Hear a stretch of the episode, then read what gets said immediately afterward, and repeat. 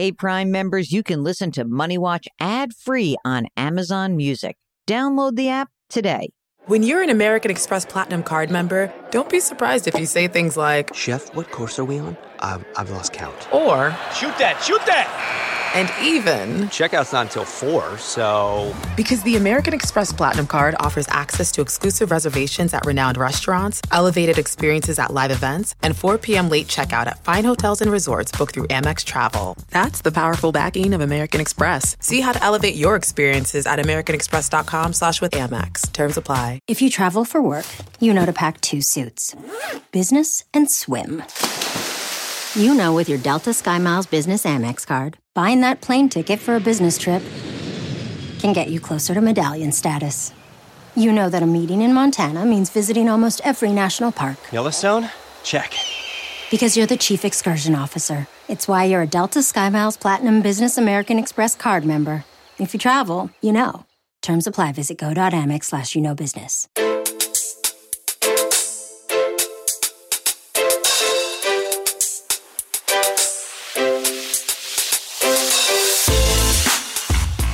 Welcome to the Money Watch podcast. It's Tuesday, May 9th. I am your host, Jill Schlesinger, CBS News business analyst, certified financial planner. I am joined by my co host and executive producer, Mark Tallarico, who is also a certified financial planner. Hello, Mark. Hello. What happened to that guy who said he wanted to be a financial a CFP? Did you uh, try to sell him on it? Which guy was this? Remember that guy last week? He was on the show and he was like, I want to be a CFP. That's going to be like my transition thing. I thought he might get in touch with you. Oh, oh, right, right, right, right. No, no, he never did. But I'm here if he does want to reach out. Anyone want to talk about becoming a CFP? Mark did this like kind of behind my back. When was that, Mark? When did you start that? Started taking the courses in 2017. I took my time, so I wasn't in a rush, but I started in 2017. I passed the exam November 2019, right before the pandemic. Right before the pandemic. So uh, thank God you got it done then. Although you probably would, you, you probably could like be, you could probably be a CPA in uh, during the pandemic. You had all that time, you know. Anyway, if you are contemplating a career change, maybe you're thinking about, well, I want to get more certification. Maybe you want to go back to school. Maybe you want to do just something different in your life and you would like to share that question with us. Just go to our website, jillonmoney.com, click the contact us button. While you're on the website, don't forget this is a bunch of really great content. There are other shows. There's another podcast called Jill on Money. There is a radio show called Jill on Money. There's a blog. There's a link to buy the book, which I would love for you all to do. The Great Money Reset, Change Your Work, Change Your Wealth, Change Your Life. All the links there. And also you can subscribe to our brand new service. It's called Jill on Money Live. For $35, you will have access to quarterly live webinars and more special content. So we had a webinar already with Ed Slott. And if you're one of those Roth kind of geeks, you'll love it. And we also had a video interview with Jeanna Smialek from the New York Times, who wrote a big book about the Federal Reserve. Terrific. And uh, our next quarterly uh, webinar will be in June with Dave Stachowiak, coaching for leaders. It's going to be, I, am interested. I have so many questions for Dave, especially it, it's like such a different environment since the last time we spoke to him, you know, the post COVID environment. I'd love to hear what he is experiencing on the ground. So that is our next webinar, which is at the end of June. So check it out. Today, we are joined by a listener. Her name is Christine. She's on the line from New Jersey. Hi, Christine. How are you? What can we do for you? Hi, Jill and Mark. It's so great to be speaking with you. Um, I've learned a lot since listening to you over the last year. And one thing that was never really on my radar before was the concept of RMDs. Mm. And, you know, my husband and I are of the generation where we were told max out your 401k, and we've been really good about doing that through our careers so far. But I'm realizing that that's been our primary saving strategy. And the 401ks are now reaching a level where I don't know what that tipping point is of when maybe we should be saving somewhere else to mm. diversify the tax implications. Well, I mean, look, it's a very common question. Tell us a little bit about yourselves so we can try to help you or guide you as to maybe changing your focus from away from a pre-tax to a post-tax. Let's see if it makes sense. Doesn't make sense for everybody, by the way. So I, I, I know that we talk about it a lot, but we, we would like to hear more about what's going on. So are you working currently? Sure. Yes, we're both working full time. And how much do you guys earn together? About 420 total. Uh, how old are you? I'm 45 and he's 47. Okay. So, and you're maxing out your pre tax contributions right now? Correct. Okay. Do you have kids? We do um, 10 and 7. Okay. In addition to maxing out your pre tax retirement accounts, are you putting money away for them? Yes, we have a 529 for each of them. And are you putting money in on an ongoing basis or did you do a lump sum? It's sort of as we have some to put in there. Um, It's not regular on a monthly basis, but there's 67 in one and 75 in another. How much money do you guys have in pre tax retirement accounts? There's about one and a half million total. It's, all, all pre pre-tax, tax, right? yeah. Okay. How about other assets? Um, do you have money in a brokerage account?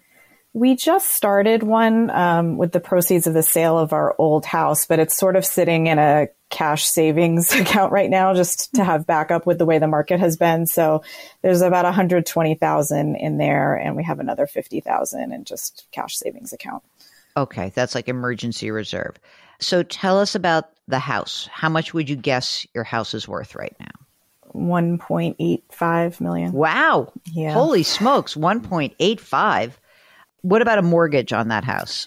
1.3, Whoa, what's the rate? um, 3.125. It's a big house. So what happened? I don't understand. When you said you had another house and now you have proceeds, like what happened? You did you downsize to 1.8? No, no, no. Um, we we upgraded significantly, but we had to um, we had to buy the new one and then sell the old one just logistically. Oh, I see. Just So, wise. Yeah. So Okay. Th- those proceeds we just sort of kept available if if Yeah. needed, emergency. And um and do you guys feel comfortable in your jobs or do you move around a lot? Just give us a little bit of a uh you know like like what's going on in real lifetime there. We both feel pretty stable. I think you know one may see a change in the next year, but nothing that we're concerned about. Okay. Any other issues like uh anything else floating out there in terms of your overall wishes and like how long you want to work and f- things like that? Um, so we have we have no debt other than the mortgage to be concerned about. I think we would both like to know that we could perhaps slow down a little bit later in our careers and not work quite so hard. But You shouldn't have bought a one point no, exactly. I was just going to say, but we recognize we sort of you know threw that out the window when we upgraded the house. Oh um, but God. no, it's really just are we secure in our retirement? Have we planned for the kids' college? Okay. That's really where we are. All right. Um, are these kids going to Rutgers or are they going to private school? I think it would probably be somewhere in the middle. We're not going to go bankrupt over it, but we just put you in that nice house, kids. Right. Do, do- just have fun with that. Are you guys, when you said you make 420 grand, do you think that's kind of where you're going to be? Or are you in careers where you're going to see a big jump in income? No, I think that's a good part of the question. I think we're probably not at the top of our earning scale yet. Um, I think there may be a little bit more in the next 10 years. So, sort of anticipating those tax implications now versus later in retirement is part of my question. Yeah. Okay, I gotcha.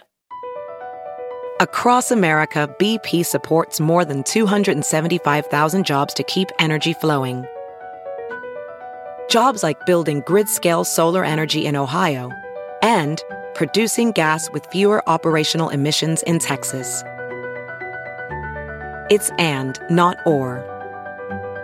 See what doing both means for energy nationwide at bp.com slash investing in America.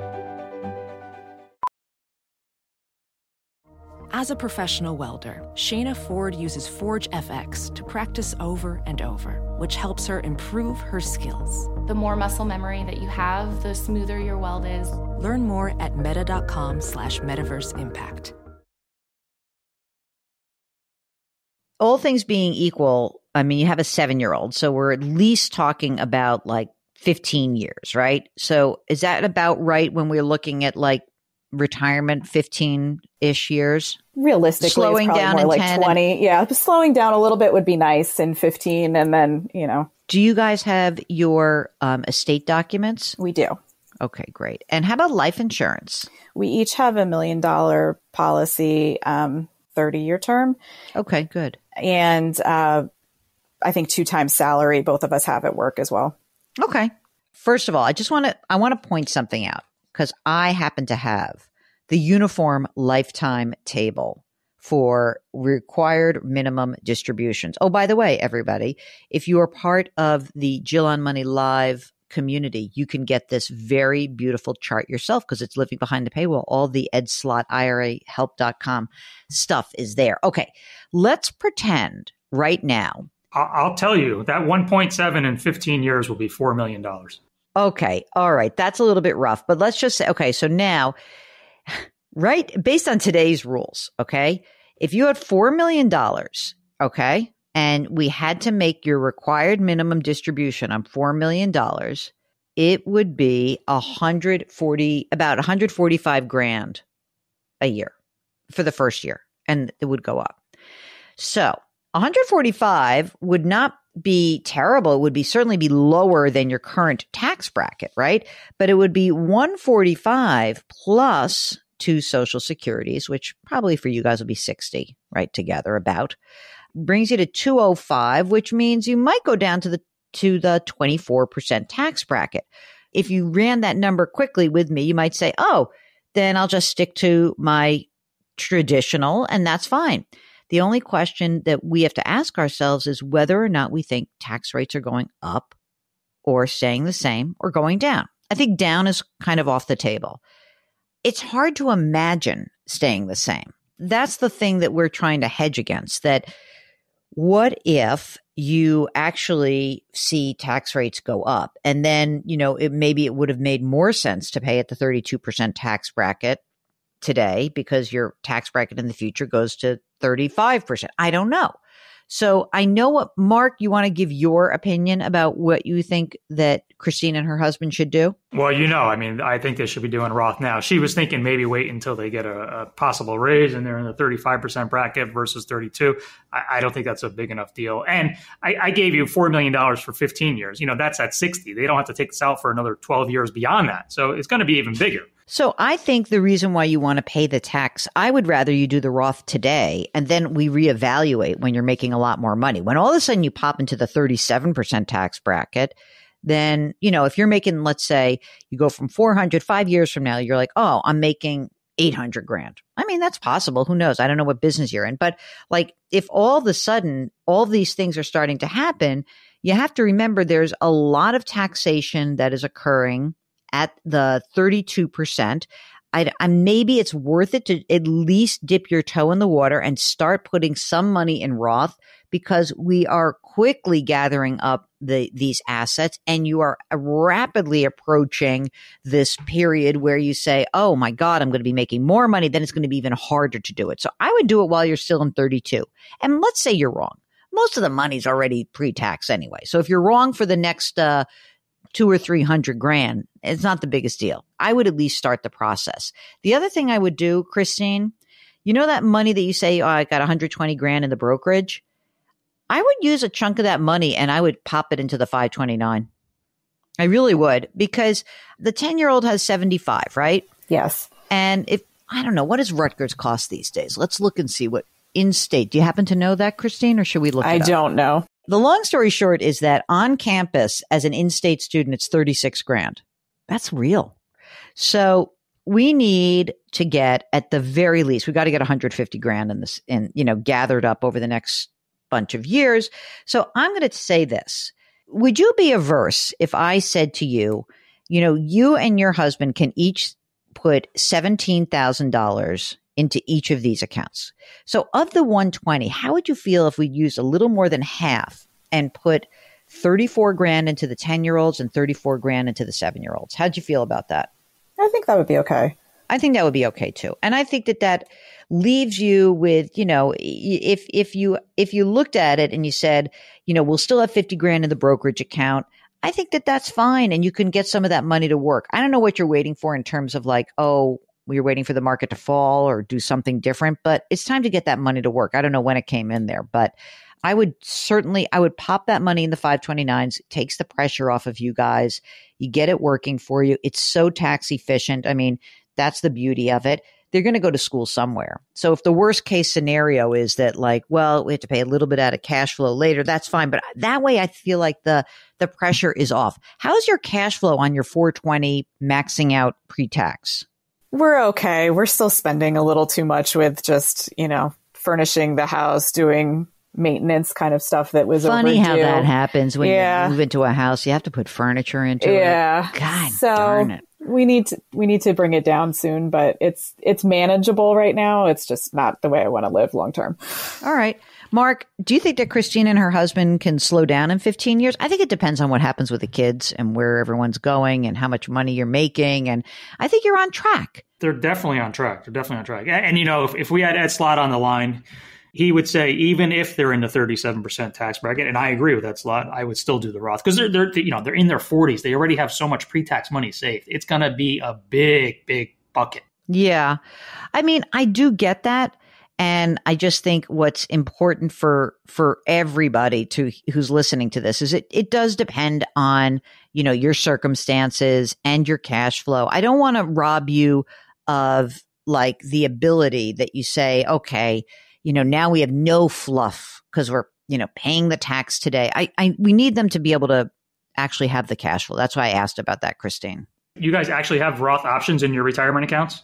We both do now, yeah. That one potential job change I was mentioning, I- that's why I don't know for sure that that would be available with a new employer. If it goes away, then I, I would just contribute to the match. Whoever whoever's plan that is, contribute to the match, and then the rest I would put into the brokerage account. and now we and we can replenish that nice brokerage account and you'll have the kids education set i think it's going to be good i think it is good and don't stress too much about it either because you're not going to make a huge mistake you're just not Thank you.